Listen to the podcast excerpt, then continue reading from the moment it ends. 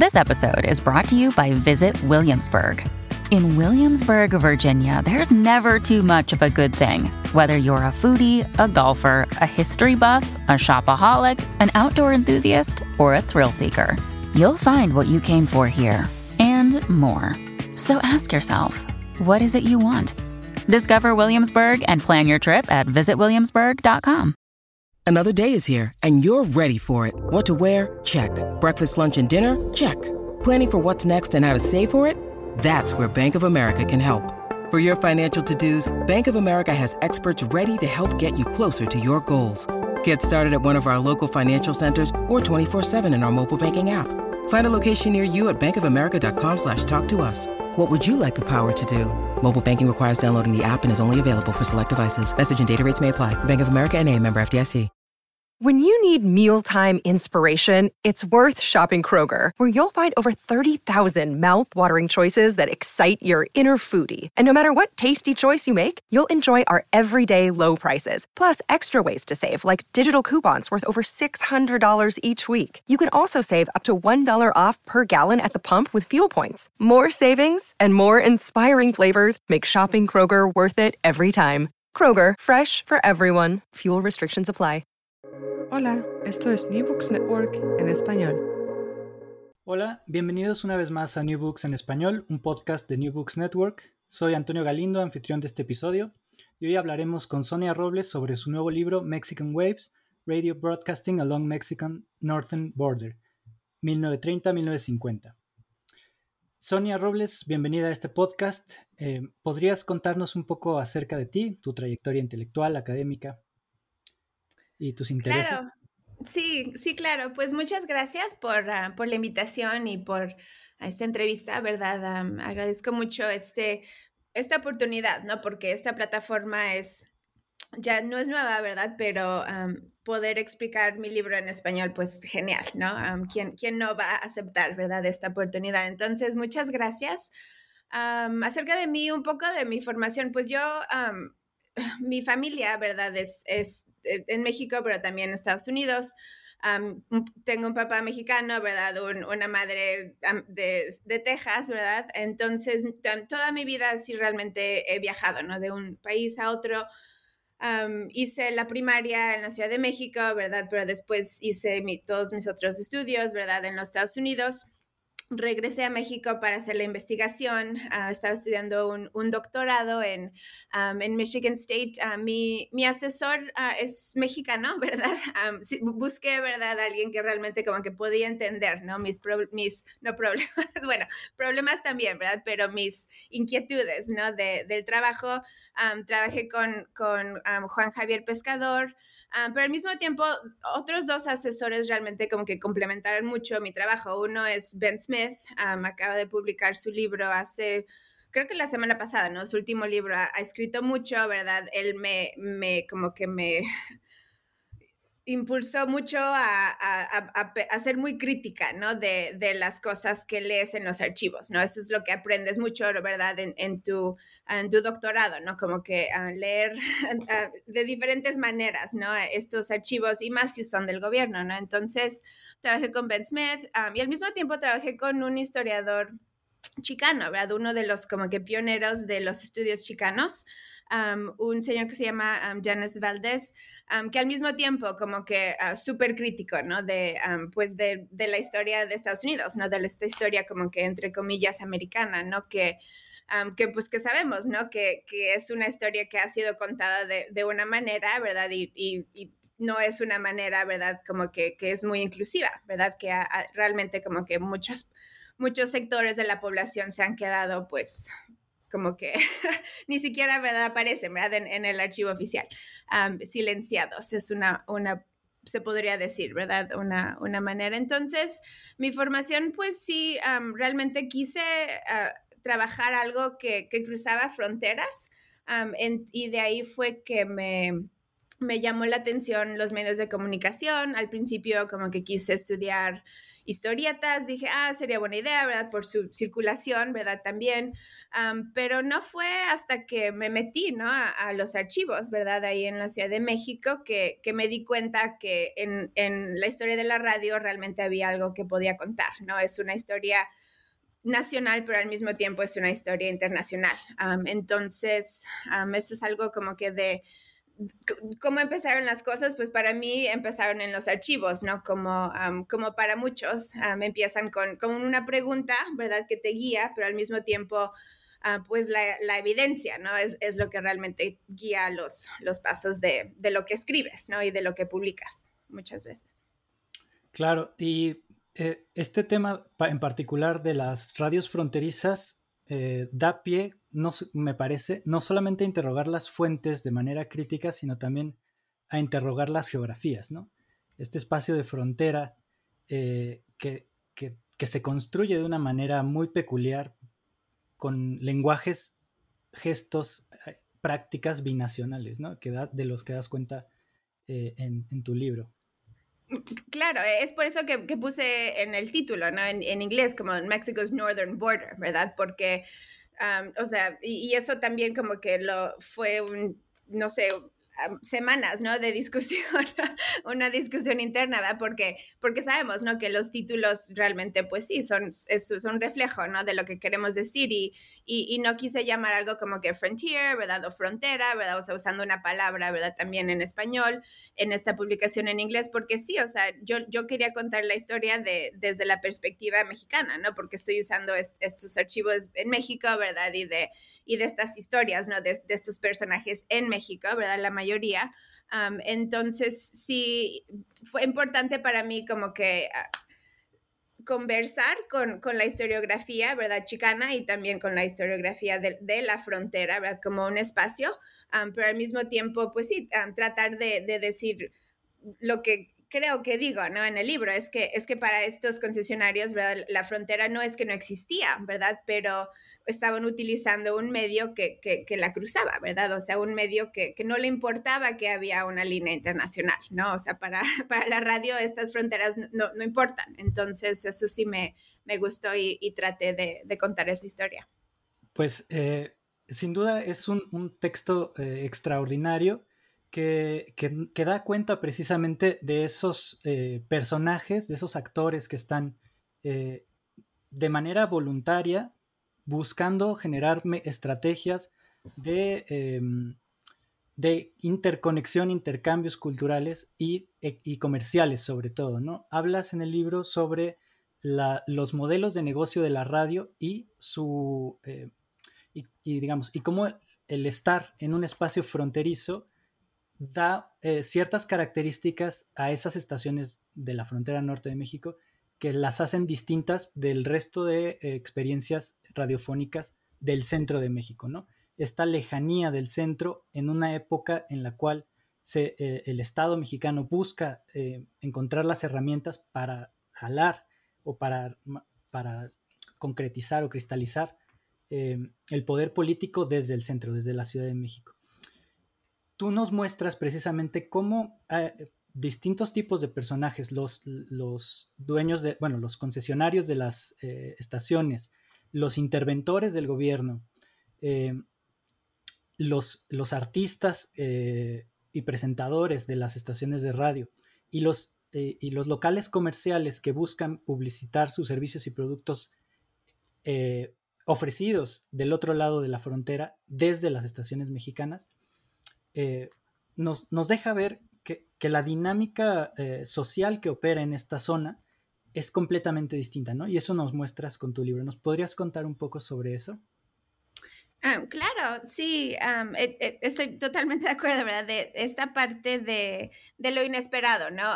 E, esto fue algo que, que sí pues un resultado, ¿no? De la investigación, como que algo que, algo que cuando se te prende el foco, ¿no? Cuando te das cuenta, ¿no? De, de lo que pasó. Y fue eso, ¿no? Como, como dijiste, este, este proyecto, ¿verdad? De, radio nacional, ¿verdad? realmente no fue, no fue solo nacional, ¿verdad? Para, para el gobierno mexicano, ¿verdad? Fue, fue internacional. por, ¿Por qué? O sea, por la manera en que no solo estaban como que desafiando la frontera, ¿verdad? De estos concesionarios, pero también el propio gobierno, ¿verdad? Creó y, cambió, ¿no? Los, los reglamentos para incluir, ¿verdad? Este tipo de, de transmisiones, ¿no? Eh, como que claro, les piden que paguen más impuestos, ¿no? A los, a los concesionarios si es que están anunciando a comercios en el exterior, pero al mismo tiempo cambia, ¿no? El reglamento que dice que se puede, ¿verdad? Entonces no es que es prohibido, ¿verdad? Pero el gobierno quiere ser parte, ¿no? De, pues de eso, ¿no? Como que a través de, de la Secretaría de Comunicaciones y Obras Públicas. Entonces sí, pues para mí los capítulos fueron, fue ah, la organización, ¿no? De, de los capítulos sí fue un poco difícil al principio porque sí, como que traté de, de, separar los actores, ¿no? Pero como, como tú mencionaste, ¿verdad? Claro, tenemos concesionarios, ¿verdad? Tenemos interventores, estos artistas, ¿verdad? Que usaron las estaciones como estas plataformas, ¿no? Para pues para su música, ¿verdad? Para una parte del circuito, ¿no? Que, que, que, sabemos que fue el teatro, ¿verdad? El que realmente como que empezó, ¿verdad? Este circuito, o, o empezó a través del teatro, ¿verdad? De las carpas, ¿verdad? Por ejemplo.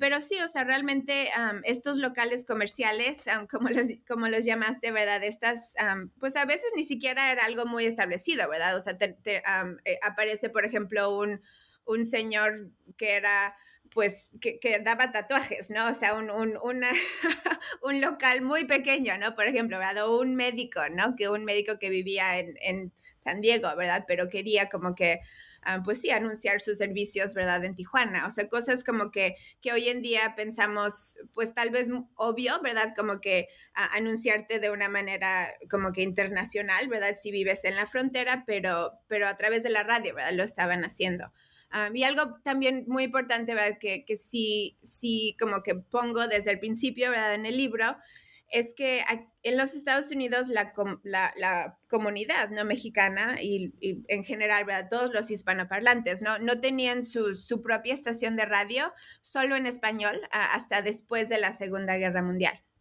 Ah, la primera estación es 1946, KCOR, ¿verdad? De San Antonio, Texas. Antes de eso solo tenían diferentes horas, ¿no? como dos o tres horas, a veces era muy temprano, ¿verdad? En la madrugada, cuando, cuando tenían sus transmisiones en español. ¿Por qué? Porque la, la mayoría, ¿verdad? De, de, la, de la, estructura, ¿no? De la radio era en, en, inglés, ¿no? Entonces, esto también como que estos concesionarios, esta radio mexicana, sí como que llena este vacío, ¿no? Este vacío importante para la población de los Estados Unidos.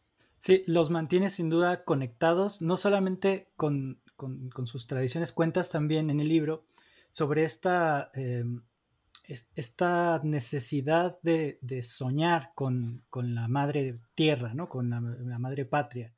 Em, estas cartas que mandaban a, a, las emisoras o incluso algunas veces incluso a la Secretaría de Comunicaciones, en las cuales decían, bueno, es que cuando yo escucho estas canciones mexicanas me transporto a mi tierra y se me olvida los pesares de, la jornada laboral y el, trabajo en el campo y demás. estos mecanismos, estos marcadores identitarios que, que se construyen sí por voluntad estatal, como parte de, este, de esta avalancha nacionalista que impulsa el Estado mexicano, pero también como parte de, prácticas sociales autónomas, ¿no? De, estos mexicanos que están en una tierra donde no se habla su idioma, donde las costumbres son distintas y buscan formas de mantenerse conectados con, lo que sienten que es, su esencia, ¿no? Eso también eh, me pareció fascinante de tu libro. Cómo, la comunidad de, mexicanos migrantes en los Estados Unidos se, explica a sí misma o se o, se llena de, contenidos escuchando a sus, a sus cantantes, a sus músicos, a su, tradición eh, mexicana, ¿no? Y cómo van abriendo espacios.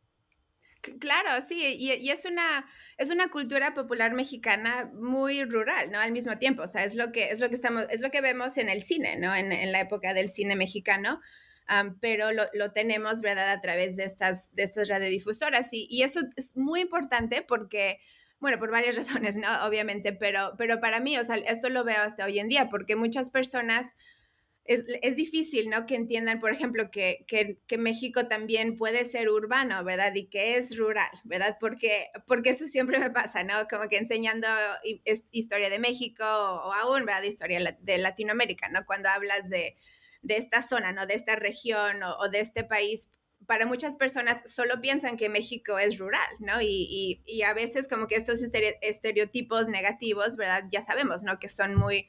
Um, tienen un poder muy fuerte, ¿no? También pues para el, como que el racismo, ¿verdad? Estas como que um, estas ideas como que muy denigrantes, ¿no? Del mexicano, también están conectadas a la música, ¿verdad? Y, esta música, pues sí, o sea, el, e, el Estado, ¿verdad? Y, el Televisa, ¿verdad? Por ejemplo, ¿verdad? el cine, ¿verdad? Usó, ¿verdad? Ya, o sea, ya sabemos, ¿no? Ricardo Pérez Montfort, por ejemplo, lo explica, ¿verdad? Varias veces en, en libros, ¿verdad? y, y y capítulos, ¿verdad? Que, que lo rural, ¿verdad? Fue, o sea, tuvo que pasar por el centro, ¿no? Para hacer realmente este, esta cultura mexicana, ¿no? Esta como que este nacionalismo que, que exportó, ¿no? México durante este tiempo. Entonces, lo mismo está pasando en, en la radio y, y también, ¿verdad? Es una manera en que el público, ¿verdad? Que no entendía, ¿verdad? Tal vez lo que estaba escuchando, o sea, las palabras, ¿verdad? Pero sí entendía, ah, ok, es, un, es una guitarra, ¿verdad? O aquí como que ciertos instrumentos, ¿no? Como que uh, la música que, que, hoy en día que tocan en restaurantes mexicanos, ¿no? En Estados Unidos, por ejemplo, o sea, e, es, esas conexiones um, también como que um, están conectadas a estos estereotipos, ¿no? Um, y muchas veces pueden ser negativos, no todos, ¿verdad? Y no siempre, pero sí es, es y esa parte sí es muy importante para mí porque sí trato de, de explicarle a alumnos, ¿no? A estudiantes que o sea, que México sí es rural, pero también es urbano, ¿no? O sea, no, no, no todos, ¿verdad?, viven en, en, el campo, obvio, ¿verdad? Esta migración a los Estados Unidos sí ha sido, ¿verdad?, de, de zonas rurales, um, la mayoría, ¿verdad?, um, históricamente, ¿verdad? Pero, pero también en México, ¿verdad?, um, hay ciudades enormes, ¿no? Entonces, eso es como que importante distinguir, ¿no? La, uh, la música que se exportaba, ¿verdad? Y también la música urbana, ¿no? Un, Agustín Lara, ¿no? De 1930, o sea, eso es algo que es muy distinto, ¿no? A lo que, a lo que escuchaban. Claro, y esto, e, esto me recuerda también un, un, un apartado en el que tú comentas que las, los circuitos, bueno, las estaciones radiofónicas de la frontera empezaron a funcionar como, como una suerte de laboratorios eh, donde se, se, se, comenzaron a mezclar tradiciones eh, musicales que, dieron nacimiento a, la música norteña, ¿no? Eh, donde ciertas instrumentaciones con, el bajo sexto, con el acordeón y, sobre todo la participación de, personajes muy, muy específicos, ¿no? de, agrupaciones muy, muy particulares que, que, empezaron a dar forma a lo que hoy en día reconocemos como esa música norteña, pero que pasó por, eh, por estos espacios radiofónicos para empezar a tomar forma y sobre todo eh, proyección, ¿no? Eh, ¿no? Explicas muy, muy bien en tu libro cómo es que las estaciones de radio servían para que nuevos artistas, pues ya fuera por medio de concursos, ya fuera por medio de simples apariciones, comenzaran a, ser reconocidos entre el público mexicano en el sur, en el suroeste de los Estados Unidos, y que a partir de ello podían dar el brinco a hacer giras, presentarse en, distintos espacios y, y, que además había como un, no solamente una retroalimentación entre estos eh, espacios eh, donde se presentaban las estaciones de radio, sino también intercambios económicos, ¿no? Donde de un lado de la frontera se financiaban los proyectos que se generaban en las estaciones de radio y viceversa. Y además, entre eh, distintos medios de comunicación, ¿no? también das cuenta de cómo los, estos famosos periódicos eh, hispanoamericanos como La Prensa o La Opinión financiaban eh, concursos en estaciones de radio del lado de la frontera mexicana, ¿no? Uh -huh, sí. ¿Podrías contarnos un poco más sobre todas esas eh, imbricaciones y esos procesos de, de, de, generación o de, digamos, de, intercambios culturales que, suceden en los espacios radiofónicos? Sí, sí, claro. los Alegres de, Terán, ¿verdad? Es el grupo, ¿no? Ah, usé su libro, ¿verdad? Es como ay, no sé, es más como testimonio, ¿no? de estos libros de, de Conaculta, ¿no? Que son como, son como que entrevistas y compilaciones, ¿no? Y también usé mucho un, ah, un libro de, de, un cantante, bueno, no fue más, fue, fue más como músico que cantante, ¿verdad? Freddy Quiñones, que, que estaba del otro lado, ¿no? De, de, la frontera, o sea, los Alegres de Terán están en, en Matamoros, ¿verdad? En, Tamaulipas. Freddy Quiñones estaba en, en, Tijuana, ¿no? En Senada usé como sus libros, ¿no? Para también para guiarme porque tal vez muchas personas no, no saben, no, no se dan cuenta, ¿verdad? Que los alegres de Terán fueron como que fundamentales para los Tigres del Norte, ¿verdad? Por ejemplo, y, obviamente cuando dices Tigres del Norte, como que, ah, ok, sí, no, la gente no reconoce, ¿no? Ese, ese nombre, pero sí, o sea, lo que está pasando es, bueno, dos cosas, ¿no? En, esas, esos primeros años de la década de, de 1930, ¿no? Tenemos deportaciones, ¿no? De, de, parte del, del, gobierno estadounidense, ¿verdad? En la manera en que, como que muchas personas, ¿verdad? Alrededor de, o sea, es, aquí es difícil como que las cifras no oficiales, pero algunos dicen un millón de personas, otras, otras, otros dicen medio millón. muchos, ¿verdad? O sea, no, no solo, ¿verdad? Como que unos cuantos, ¿verdad? que fueron deportados ¿Por qué qué? Porque Estados Unidos, ¿verdad? Como que después de 29, ¿verdad? entra, ¿verdad? Esta gran depresión, que sí fue un fenómeno global, ¿verdad? Sabemos, pero aquí, ¿verdad? la, economía, ¿verdad? Como que sí sufrió mucho y, y usaron, ¿no? A los mexicanos como, pues, estos chivos, ¿no? Expiatorios que ya sabemos que, que, que sigue usando, ¿no? El gobierno de Estados Unidos. Entonces, tenemos deportaciones que para muchos, ¿verdad? pues no, no, no, querían quedarse, ¿verdad?, en, zonas rurales de, del centro de México y entonces se fueron, ¿verdad?, hacia, hacia el norte, ¿verdad?, hacia la frontera. Pero al mismo tiempo que está pasando esto, tenemos que, tenemos colonización, ¿verdad? Y también como que estos deseos de, pues sí, de, cambiar el norte del propio gobierno, ¿no? Del, de México. entonces tenemos el, cambio como que muy drástico, ¿verdad? En, Tamaulipas, ¿verdad? Por ejemplo, también tenemos la, incorporación al otro lado, ¿verdad? De, Baja California, como, o sea, ese cambio, ¿no? De, territorio a estado, ¿verdad? Eso también fue muy importante, ¿verdad? Para México. Entonces, estas dos cosas sí hacen que... aunque de repente, ¿no? Que estas ciudades, ¿verdad? Como que sí, si son ciudades, es, o sea, crece, ¿no? La población, ahí sí son así pueblitos chiquitos igual, ¿no? Como que la, gente sí está buscando, ¿no? Como que, o, cruzar la frontera, ¿verdad? Otra vez, ¿verdad? Los que ya tenían, ¿verdad? Parientes en Estados Unidos, o, quedarse ahí, ¿no? Para, para ver, ¿no? Lo que está pasando, los cambios, ¿no? Estos, estos cambios radicales. Entonces, sí, pues me gusta esta palabra, ¿no? Como que laboratorios, ¿verdad? Para, para un un estilo de música que hoy reconocemos como norteña, ¿verdad? Pero sí que, que obviamente que la radio la ayudó, ¿no? Como que ayudó su, su difusión. al mismo tiempo que, que, está laboratorios, yo me gusta, como, ah, yo me gusta, a mí me gusta, ¿verdad? utilizar como que, como que un, una palabra que, que es también difícil traducir, ¿no? Pero sería más como, como jumping post, ¿verdad? O como like jumping off point, ¿verdad? Como si fuera más un trampolín, ¿no?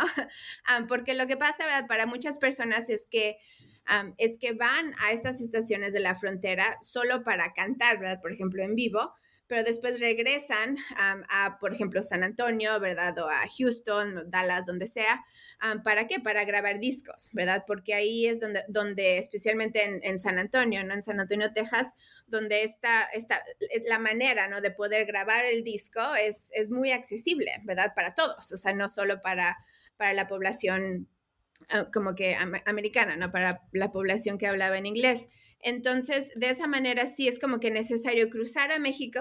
Para poder difundir la canción, porque eso no se podía hacer, ¿verdad? En los Estados Unidos, pero después regresar a Estados Unidos para qué? Para grabarla, ¿no? Entonces, ah, no es que México no, no es que no había oportunidades, ¿verdad? Para hacer esto en México, pero pues sabemos, ¿no? Eh, eh, no era solo como que grabar un disco en, en Ciudad Juárez, ¿verdad? No, no, se podía, ¿verdad? Tenías que viajar, ¿verdad? Monterrey o aún como que más lejos, ¿no? A la Ciudad de México. Entonces era muy difícil, la, o sea, este concepto de tener que viajar a la Ciudad de México para grabar algo es, era como que imposible, ¿no? Entonces cruzaban la frontera, ¿verdad? A, tocar su canción y regresaban a, grabarla en, en, Estados Unidos.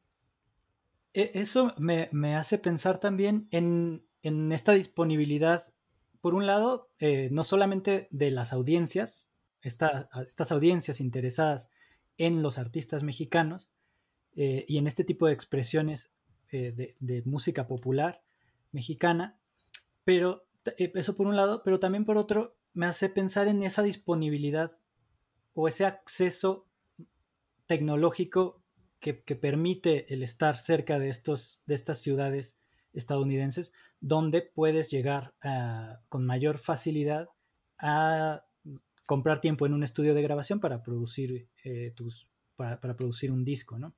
E, entonces creo que también este espacio eh, en el cual operan las, las, estaciones radiofónicas cuenta con esa ventaja, ¿no? La misma disponibilidad tecnológica incluso para comprar los, los recursos necesarios para instalar las estaciones. No sé si eso tenga que ver, o sea, si, juega un papel importante en la proliferación de estaciones a lo largo de la frontera. Sí, no, súper interesante esta pregunta porque te estaba comentando, ¿no? Antes de la entrevista que, que en TIER, ¿verdad? participé en un, en un seminario en, en, Chile, ¿no? En, en, Sudamérica, obviamente de manera virtual, ¿verdad? y este, esta pregunta de, de alcance técnico, ¿no? De tecnológico, ¿no? Como que sí, como que fue, fue como que parte, ¿no? De la discusión después de, de que presenté mi trabajo, porque sí es, es algo que, que, es difícil como que poder calcular a veces, ¿verdad? Como que estos, estos alcances, ¿verdad? Porque porque no sabemos, ¿verdad? Si, si este alcance técnico de la radio como que si, era, si era como que e, equitativo, ¿no? O sea, si, si, si también en México o, en Estados Unidos, ¿verdad? Se podía escuchar. no tengo, por ejemplo, evidencia de, de, muchos, de, esta audiencia en, en, México, ¿verdad? Solo, o sea, la, única evidencia que tengo es que, es que sí, o sea, que estas audiencias estaban en Estados Unidos porque ahí fue donde fui a buscar, ¿no? La, la, audiencia también. O sea, eso sí tiene que ver, ¿no? Con, con las preguntas que le hacemos, ¿no? A, a, la historia. pero, pero sí es cierto que, o sea, que se, se puede saber el, este alcance técnico al ver como que la, el poder, ¿no? De, de la transmisora, ¿verdad? Porque sabemos que 50 watts es, es diferente a, 100 watts, ¿no? Por ejemplo. y algo que sí me ayudó muchísimo como que para ver esto de de alcances, ¿verdad? alcances técnicos fue que una de varias veces que, regresé, ¿no? A, México a, continuar la investigación, como que realmente, mientras estaba escribiendo, ¿no? El libro, como que para, para ver si realmente había como que tocado todas las puertas, ¿no? Para, para tratar de contar esta historia. sí, hice, un, hice investigación en, el, en un acervo de la Secretaría de Comunicaciones y Transportes ellos fueron ahí, me, fue súper bien y, y me ellos fueron los que me contaron como que varias cosas, varias inquietudes ¿no? que yo tenía de, de, los archivos que había encontrado en, la, en AGN, ¿no? Porque pues ya sabemos, ¿no? Archivos aparecen en diferentes expedientes, ¿no? Se pierden o los roban, o sea, ya sabemos, ¿no? ¿Qué pasa, ¿no? muchas veces, desafortunadamente, con con esta, esta información, ¿no? Entonces, ahí fue donde encontré muchos informes de, de, inspectores, o sea, no tanto de interventores, pero inspectores que, que la SCOP mandaba, ¿verdad?, desde el centro para hacer como que este tipo de, pues, de revisión, que se supone que tenía que ser anual. No siempre fue, ¿verdad?, pero, pero sí en estos reportes el inspector como que anotaba, ¿no? Ah, ok, esta estación de Mexicali, ¿verdad? Se puede escuchar en Hermosillo y también, ¿verdad? Se puede escuchar, ¿verdad? Del otro lado, ¿verdad? En, en Coachella, ¿no? Por ejemplo, ¿verdad? O, en, esta, el Indio, ¿no? California, en diferentes lugares. Entonces, eso sí me ayudó mucho a, a, a, poder como que entender, ¿no? Este alcance, ¿verdad? Porque las audiencias sí estaban de los dos lados, ¿no? De la frontera, pero pero la evidencia, como dije, que, tengo es, de, es de Estados Unidos. Bueno, y, esto que, que, comentas sobre los archivos me da pie para preguntarte acerca de, de, toda esa parte de la investigación, ¿no? ¿Cómo fue tu experiencia en los archivos eh, de la Ciudad de México? Eh, una fuente te lleva, digamos, un archivo te lleva al otro. ¿Cómo, ¿Cuál es ese proceso que tuviste que seguir para, para recopilar toda la documentación eh, en la cual se sustenta tu, libro? Sí, no, em, igual, como que buena pregunta, ¿verdad? Ah, pues para mí fue algo que tuve que regresar, ¿no? A, México cuando ya realmente como que tenía la idea del libro, ¿verdad? En, mente. Ah, porque la tesis, en la tesis doctoral traté de meter dos cosas, ¿no? Traté de contar la historia de, de lo que está pasando en el centro de México, y también en la frontera. pero pues no sé por qué, ¿verdad? Pero como que fue, fue, un intento, ¿no? Y, está bien para la tesis, pero para un libro así como que no, no, no me salía, ¿no? Entonces sí tenía que separar estas dos historias, ¿no? Estas dos como que cosas. Y entonces, sí, o sea, regresé como que cada verano, ¿no? después de que, de que terminé la tesis, como que he regresado y bueno, y últimamente estaba enseñando, ¿no? También y trabajando en México.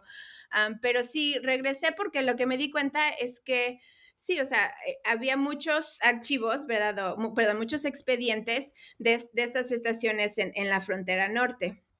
Y, y, eso sí, como que ah, para la tesis solo usé algunos, como que cinco o seis, ¿verdad? Por ejemplo pero, pero cuando regresé, ¿verdad? El siguiente año me, me tocó justo el cambio en el, en el AGN cuando podías tomar fotografías.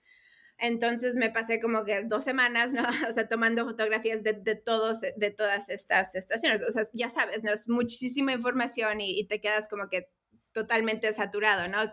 pero al mismo tiempo, pues me ayudó mucho porque ya regresé, ¿verdad? A, Estados Unidos, ¿verdad? Em, empezar a trabajar, lo que sea, pero sí me ayudó como que a, pensar en, esta zona, ¿no? Como que en, total, ah, porque como dije, solo usé algunas estaciones para la tesis doctoral. Entonces, cuando cuando regresé ya como que otra vez, ¿verdad? A, a, México, lo que estaba buscando era esto, ¿no? Como que tratar de, pues de, llenar estas lagunas, ¿verdad? En la historia.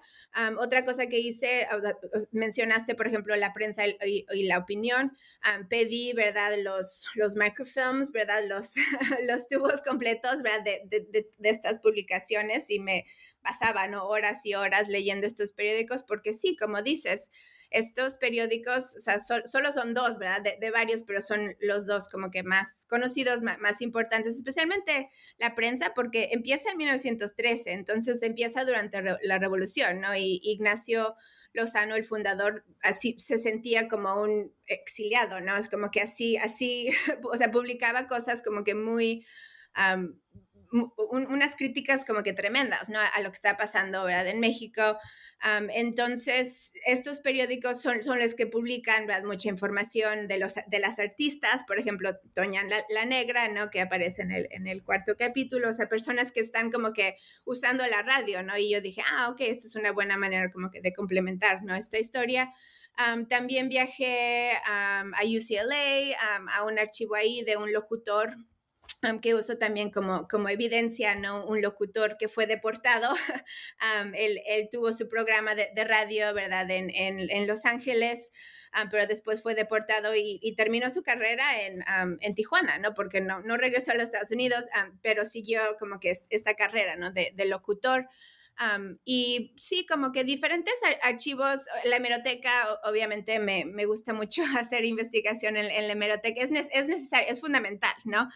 desde el principio me dijo mi asesor, necesitas ver todas las películas de la época de oro de México, ¿verdad? Porque así vas a, entender, ¿no? El, el, poder de la radio. No importa que estés contando una historia de la frontera, ¿verdad? La, la manera en que, en que la música mexicana, ¿verdad? Como que cómo es que hablan de la música mexicana, la cultura, o sea, todas estas cosas, ¿no? Él me dijo, si vas a hacer historia cultural, échate todas las películas, ¿no? De la época de oro mexicano. Y sí, es, eso me ayuda mucho. O sea, hay maneras en que como historiadores nos podemos como que alimentar, ¿no? De, diferentes cosas. O sea, no todo es investigación en un archivo oficial. Obviamente sí es una gran parte, pero no es todo, ¿verdad? Y más cuando estudias historia cultural. Claro, eso me, hace pensar en esto que comentabas al principio de la entrevista sobre eh, la crítica de fuentes. ¿Cómo es que de una serie de expedientes de un organismo estatal específico, la Secretaría de Comunicaciones y Obras Públicas, empiezas a rescatar historias de personajes y, a, y, digamos, qué preguntas le haces a estas fuentes para descubrir las estrategias de personajes como los interventores que sí están respondiendo a directivas del Estado, a, ciertas eh, ordenanzas que, les, que, que deben de cumplir, pero al mismo tiempo negocian con los dueños de las estaciones de radio y funcionan como no solo mediadores entre empresa privada y el Estado, sino también como agentes que, en su búsqueda de mejores salarios, de nuevas eh, asignaciones laborales, desarrollan mm, eh, sus propias estrategias de, digamos, de actuación en, este, en estos contextos específicos, ¿no? Eh, ¿Cómo es que, sale eso de las fuentes? O sea, porque, no sé, el expediente de un informe de la Secretaría de Comunicaciones, yo lo pienso como algo muy, muy estéril, por decirlo de alguna manera, en el sentido de que pues se reportan no sé, infracciones, se reportan malas prácticas, se reportan ese tipo de cosas. ¿Cómo sale, cómo recuperas todas estas estrategias de personajes como los interventores de este tipo de fuentes? Sí, no, eh, igual, como que buenísimas preguntas, ¿verdad? Porque sí, o sea, una de las cosas que sí es importante, yo creo, al, al como que tener claro al, al escribir es que es que tienes que, ver como que tu archivo completo, ¿no? Aunque, sigues como que tocando puertas y sigues buscando, ¿no? Ah, una referencia o un artículo como que, que me ayude, ¿no? A, a, comprobar esto. O sea, sí me ayudó como que a, leer todos estos expedientes, ¿no? O sea, los leí, me, me, levantaba como que muy temprano, ¿no? Antes de que tenía que ir a, dar clases, ¿no? Y, y, me empezaba a leer, ¿no? Leer todos los expedientes, todo un semestre, ¿verdad? Entero, porque sí, o sea, como que necesitaba saber lo que, lo que estaba ahí, ¿no? Para poder como que contar esta historia, ¿no? Como, como digo, yo siempre, o sea, ya sé que contar cuentos o contar historias como que tal vez suena, suena como que muy básico, ¿no? Pero sí es algo que uso mucho cuando yo enseño historia, ¿no? Como que la historia es un, es un qué, es un relato del pasado, ¿no? Y depende de una interpretación y, y yo le estoy dando, ¿verdad? Esta interpretación, ¿verdad? Estos archivos. Entonces, para mí... primero uno, pues sí, o sea, necesitaba saber lo que, lo que quería decir, ¿no? Y, y, lo que existía, ¿no? Y antes de eso, pues tuve que leer todo. O sea, toma mucho tiempo, eso sí es cierto, que el, tiempo muchísimo, lo que necesites, ¿no? Y a veces como que necesitas más tiempo. Y no, y no lo tienes, entonces ahí sí tienes que empezar a, escribir. pero sí es algo que, que en estos expedientes sí, sí, me sorprendió mucho, ¿no? Ver, ver cartas, ver como este, este diálogo, ¿no? Porque muchas veces eso es, es una de las cosas que me frustra más de, de la historia, ¿no? Que, que a veces no podemos como que tener un diálogo, no solo tenemos como que actores, no solo tenemos estos discursos, ¿verdad? O, sí, estos reportes, ¿no? Por ejemplo, a infracciones, ¿verdad? O testimonios, cosas así. Entonces, en el archivo sí, sí pude ver, eh, en estos expedientes sí, sí pude como que encontrar diálogos, ¿no? diálogos porque un interventor se peleaba con un gerente, ¿no? Y ahí entonces puede, puedes tener este como que back and forth, ¿no? Como, como lo llaman. y sí me ayuda mucho, ¿no? Porque así se, se nutre, ¿no? La historia, como que tiene, se, tiene más vida, ¿no? Cuando puedes ver que, que alguien decía una cosa, pero que otra persona decía lo opuesto, ¿no? que sí pasó con estos interventores. Son unos, son unos, como unos personajes súper interesantes para mí. Ese fue el capítulo que a mí me gustó más, como que crear, ¿verdad? Construir, fue donde sí como que sentí que, que estaba usando mi creatividad, ¿no? Un poquito más, porque sí, realmente son, son, personajes interesantes porque los, las estaciones eran los que las pagaban, ¿no? A los interventores, pero tenían que ser nombrados por la Secretaría de Comunicaciones y Obras Públicas, ¿no? Entonces, estos nombramientos, pues, había diferentes maneras, ¿no? De conseguirlos y, y es fue interesante para mí como que captarlos, ¿no? Y escribir, escribir sus historias. Sí, sin duda son unos personajes increíbles. Em, es, justo esto que cuentas, estas como versiones distintas sobre un mismo problema, que el interventor multó a una estación porque no pasó, no transmitió el contenido que, gubernamental que tenía que pasar y la respuesta de la gerencia de la estación diciendo, no, lo que pasa es que quiere extorsionarnos para darle más dinero y, por eso nos está multando, ¿no? Es, estas dinámicas entre agentes estatales y, empresarios o, representantes de las empresas privadas me pareció también muy ilustrativo de las dinámicas políticas eh, en las cuales se, eh, digamos, las políticas económicas en las cuales intersectan eh, las estaciones radiofónicas de la frontera. Hay algo que me, que me quedó la duda, digamos, o no sé si es porque eso no sucedía, es si hay, si hubo algún papel que hayan jugado las autoridades de los estados en los cuales eh, se ubicaban estas estaciones. Porque entiendo este estira y afloja, bueno, eso queda muy claro en el libro, este estira y afloja entre las empresas de las radiodifusoras locales y el, y el gobierno central, ¿no? el gobierno de México. Eh, a, través de, la, Secretaría de Comunicaciones. Pero me, preguntaba si las autoridades municipales o estatales, locales, jugaron algún papel en estas, en, estas dinámicas de, a quién sí, quién sí podía tener una concesión, quién no, eh, si hubo apoyos políticos ahí de, de por medio. No sé si puedas contarnos un poco. Sí, claro. Em, solo vi como gobernadores, ¿verdad? solo, solo aparecen cuando están tratando de que de recomendar a un interventor, ¿no? Por ejemplo. Entonces, un interventor, o sea, porque sí es importante como que mencionar también que estos interventores son telegrafistas, ¿no? Como que vienen de, son de, esa oficina, ¿no? De, de telegrafía, ¿no? Entonces, esa este como que estos conocimientos que tienen, ¿verdad? de la radio es porque primero como que los adquirieron en, en una escuela o tomaron cursos, ¿no? Diferentes cosas de, o sea, de, telegrafistas. Entonces, muchas veces...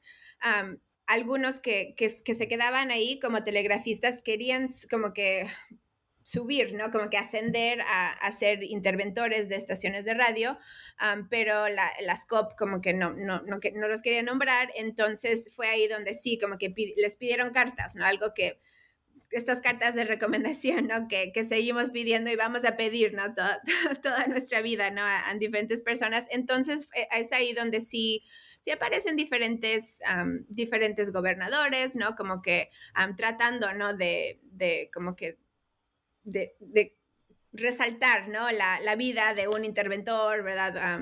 a otro, ¿verdad? Por ejemplo, pero lo que sí, o sea, también aparece, por ejemplo, Abelardo L. Rodríguez, ya sabemos, ¿verdad? Como que presidente solo dos años, ¿verdad? En, en México, pero él también como que aparece en el archivo como, como concesionario, ¿no? Él, él también como que quiso levantar su propia estación, no, o sea, logró como que obtener esta concesión, no, no sé qué pasó con, con, la estación, realmente el expediente, es uno de esos expedientes que, que te frustras porque sabes que, o sea, cuando lo abres, sabes que había más páginas, ¿no? Ahí, pero que o se las robaron o quién sabe qué pasó, ¿verdad? Pero sí, este es como que una anécdota, ¿no? Que, que he, he leído y escuchado en, otras partes, ¿no? Como que la estación de Abelardo L. Rodríguez, ¿no? Entonces sí, sí existe, ¿verdad? este, este poder, pero, pero realmente es...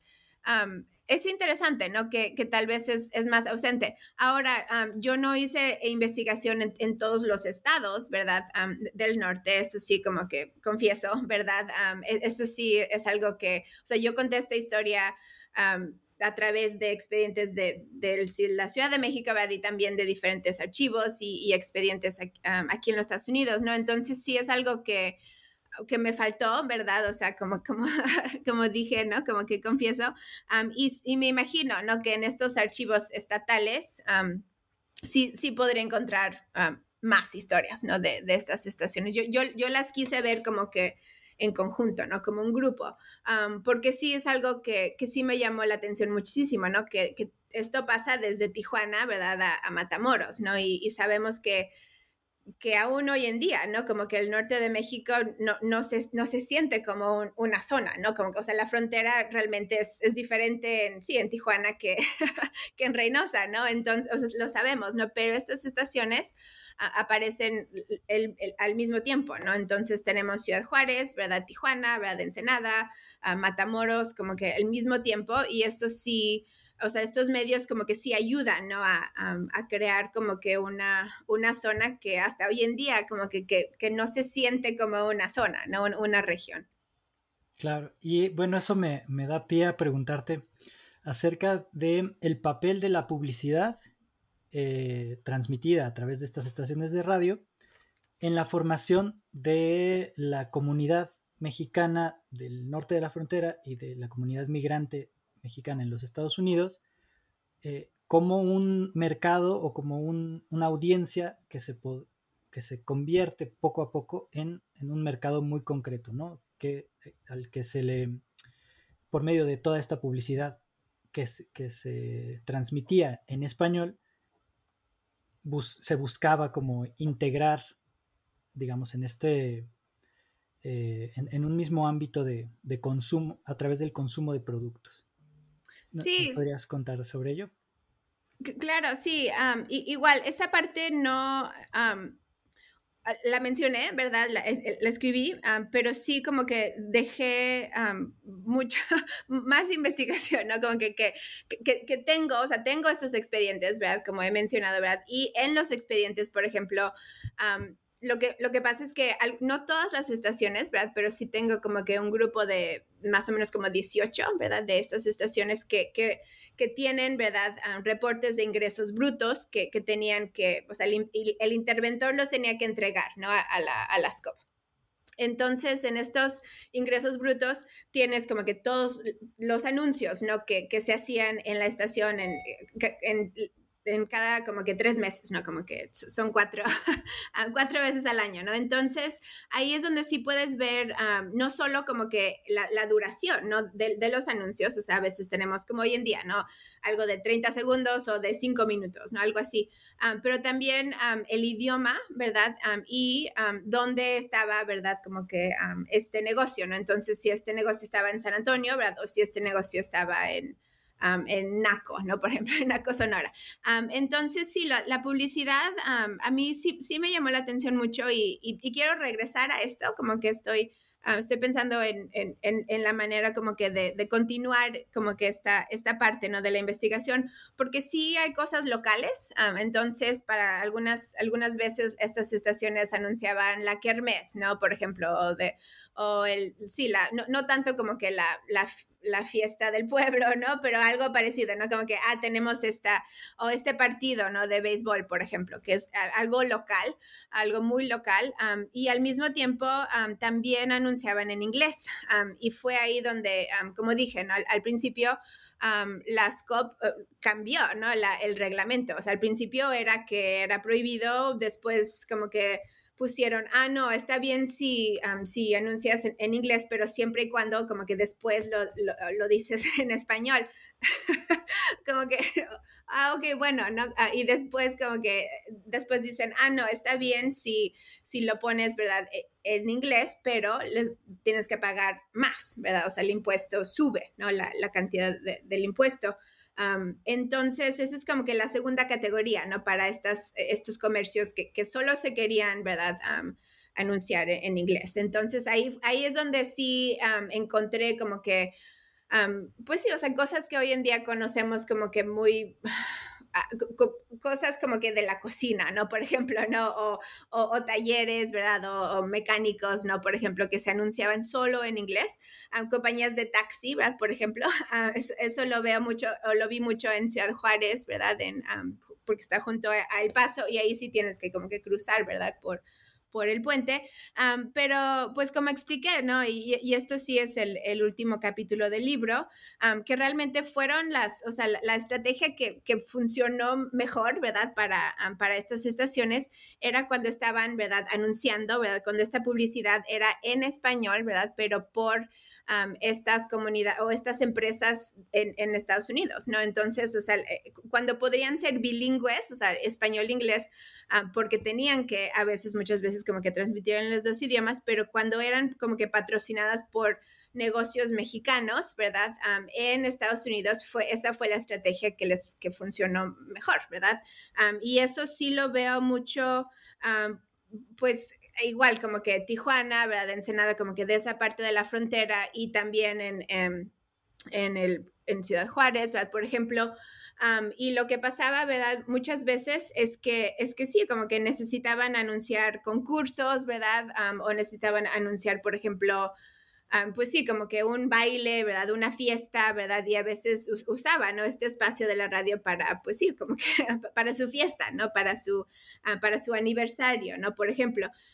y, ah, y, una de las cosas como que, que sí, sí me llamó la atención también es que es evidencia, ¿no? De que la población aquí en Estados Unidos, que esta población mexicana, ¿no? Estas comunidades mexicanas, no solo que les interesaba, ¿no? Como que su publicidad, ¿no? De sus negocios, pero también que, tenía, ¿no? Los recursos para hacerlo, ¿verdad? Porque eso es una cosa que, que, como que regreso, ¿no? Algo que mencioné antes, ¿no? Estos estereotipos negativos, ¿verdad? De, de, de, inmigrantes, ¿no? Mexicanos, como que persisten, ¿no? Hasta hoy en día, ¿no? Y, y la comunidad como que sí hay una, hay una manera como que muy, muy definida, ¿no? De, de, pensar, ¿no? En un, en un mexicano, ¿no? Eh, un inmigrante, pero realmente no, o sea, a través de esta evidencia yo puedo como que comprobar, ¿no? Que esta comunidad desde 1930, ¿no? Desde de principios de esta, de esta década, tenía los recursos, ¿no? Para poder como que anunciar sus productos, ¿verdad? Por ejemplo, un mercado, ¿no? Una, una tienda de, una mueblería, ¿no? Por ejemplo, diferentes cosas, ¿no? Hasta, hasta panadería, tortillería, diferentes negocios, ¿no? Y, usan la radio pues, para poder como que difundir, ¿no? Sus, servicios y sus productos. Eso me, me gustó mucho. Sí, eh, sin duda es, es todo un, tema que, nos permite eh, cuestionar los estereotipos eh, que históricamente se han formado sobre los mexicanos eh, en general y sobre todo los mexicanos en Estados Unidos. ¿no? Eh, bueno, Sonia, muchas gracias por tu tiempo. Eh, estamos llegando al final de este episodio. por último, me gustaría hacerte la última pregunta. ¿En qué proyectos estás trabajando? ¿Qué planes tienes a futuro? ¿Estás trabajando en algún, en un nuevo libro? Cuéntanos un poco. Sí, claro. pues estoy trabajando dos cosas, ¿no? uno, como acabo de mencionar, ¿no? Esto, esto de, los, de los anuncios, esto aquí, por ejemplo, esto sí es como que un, llamado, ¿no? como que avisos, ¿no? Importantes. aquí en, en, los Estados Unidos, en, en, en Washington, ¿no? Ah, hay archivos, ah, muchos archivos que, que, realmente solo como que dos personas ¿verdad? Los, los han visto de, publicidad, ¿verdad? De, publicidad en español entonces me, quiero, como que quiero seguir esto, como que, porque solo le, le, como que rasque un poquito, ¿no? Como que esta publicidad en español. Ah, lo que pasa es que eh, eh, es impresionante, ¿verdad? Tal vez hoy en día cuando consideras que Univision, ¿no? Tiene tanto poder, ¿no? en Estados Unidos. es, es, impresionante como que... Ah, admitir que no fue hasta finales de la década de, perdón, del siglo XX, ¿verdad? Perdón, del siglo XXI, pues sí, como que 1980, 85, es que me confundo, ¿verdad? La manera de, decir las décadas que realmente les interesó a las agencias publicitarias la, población hispanoparlante, ¿no? Como consumidores. O sea, aunque sabemos que eran consumidores desde el principio, ¿verdad? como a, estas agencias, ¿verdad? O sea, si, si, por ejemplo piensas en Mad Men, ¿no? En esta serie, ¿verdad? Súper popular, ¿no? De, Netflix. No hay alguien, ¿verdad? E, eso es como que un, buen reflejo, ¿no? De, de, esta mentalidad de que no, no cabía, ¿verdad? Espacio para pensar en, en, en otra cultura, en otros idiomas ¿no? Y esto sí es cierto. Entonces, en, el, en el Smithsonian en, Washington tienen una cantidad enorme de, publicidad, no, no solo de radio, pero de televisión. Entonces, ah, eso sí, ah, eh, como que me han contado, ¿verdad? De, he tenido como que juntas con diferentes ah, personas ahí como que están buscando a, investigadores, ¿no? Que, que, realmente como que, que analicen más y que se metan, ¿no? Estos archivos. Aquí, o muchas cosas de televisión son de, de, de Florida, ¿verdad? Por ejemplo, de, Miami, ¿verdad? De, poblaciones cubanas, o sea, no, no estamos hablando solo de mexicanos en California, ¿verdad? Pero también de de cubanos o puertorriqueños, ¿no? por ejemplo, en, en, Nueva York. Entonces, esto de, publicidad como que me, me, gusta mucho, ¿no? Y, y, quiero seguir esa, esa parte.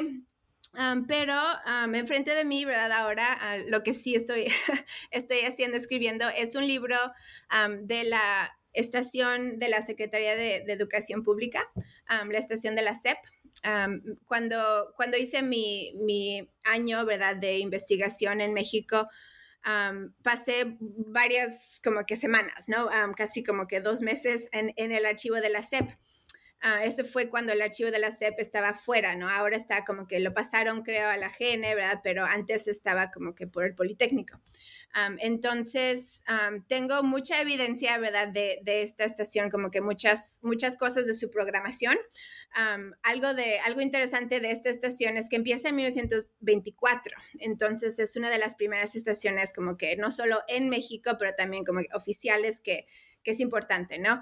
pero también la, la, persona, la directora, ¿verdad? El jefe de la estación era una mujer, una, una mujer periodista, escritora, feminista, o sea, una mujer como que con mucha, de, más que aprendo de ella, ¿verdad? Como que más me quiero saber, ¿no? Es, como que mi, mi, obsesión, ¿no? Uh, últimamente, esta mujer se, se, llamaba María Luisa Ross y fue la directora, ¿no? Entonces, no solo me interesa porque es mujer, ¿verdad? Y, tienes este, este como que papel importante adentro de la CEP, ¿no? En esta estación, pero también pues porque esta estación como una estación oficial también como que creó ciertos patrones, ¿no? Como que ciertas maneras en comunicarse con el pueblo, ¿no? O sea, sabemos que que estaciones oficiales como que sí existían, ¿no? Después, o sea, el, PNR tuvo su propia estación, ¿no? Por ejemplo, ¿verdad? varios años, pero eso no duró, ¿verdad? Entonces, no, me importa tanto como que saber por qué no duró, ¿verdad? Pero sí saber cómo fue que, se estableció, pues, una manera, ¿no? De, hablar con el, con el público, ¿no? Una manera de, de comunicarse con la gente, ¿no? Porque el Estado, pues, como una voz, ¿verdad? Que estaba escuchando la, la gente a través de boletines, ¿verdad? De, pues sí, de, salubridad o de boletines, por ejemplo, de, de, del censo, ¿verdad? O sea, boletines que te enseñaban a no sé, a, cocinar, diferentes cosas, ¿no? Que, entonces ese es mi, mi, proyecto de ahora, como que una, una historia de, de, la, de la CEP. sí, para mí es importante como que continuar esta, esta, como que esto de la radio, pero sí me interesa mucho como que los medios de comunicación en general, ¿no? Como dije, ¿no? Como que televisión también me, me, llama mucho la atención. Pues sin duda se escucha muy bien ese libro que, que estás trabajando, ya se me antoja leerlo, espero que, salga muy pronto. Cuando así sea, sabes que acá tienes un espacio donde, donde contarnos de, qué va el libro. Pues eh, muchas gracias por, estar con nosotros, por acompañarnos. Muchas gracias por escuchar New Books en español, un podcast de The New Books Network. Gracias por escuchar New Books Network en español.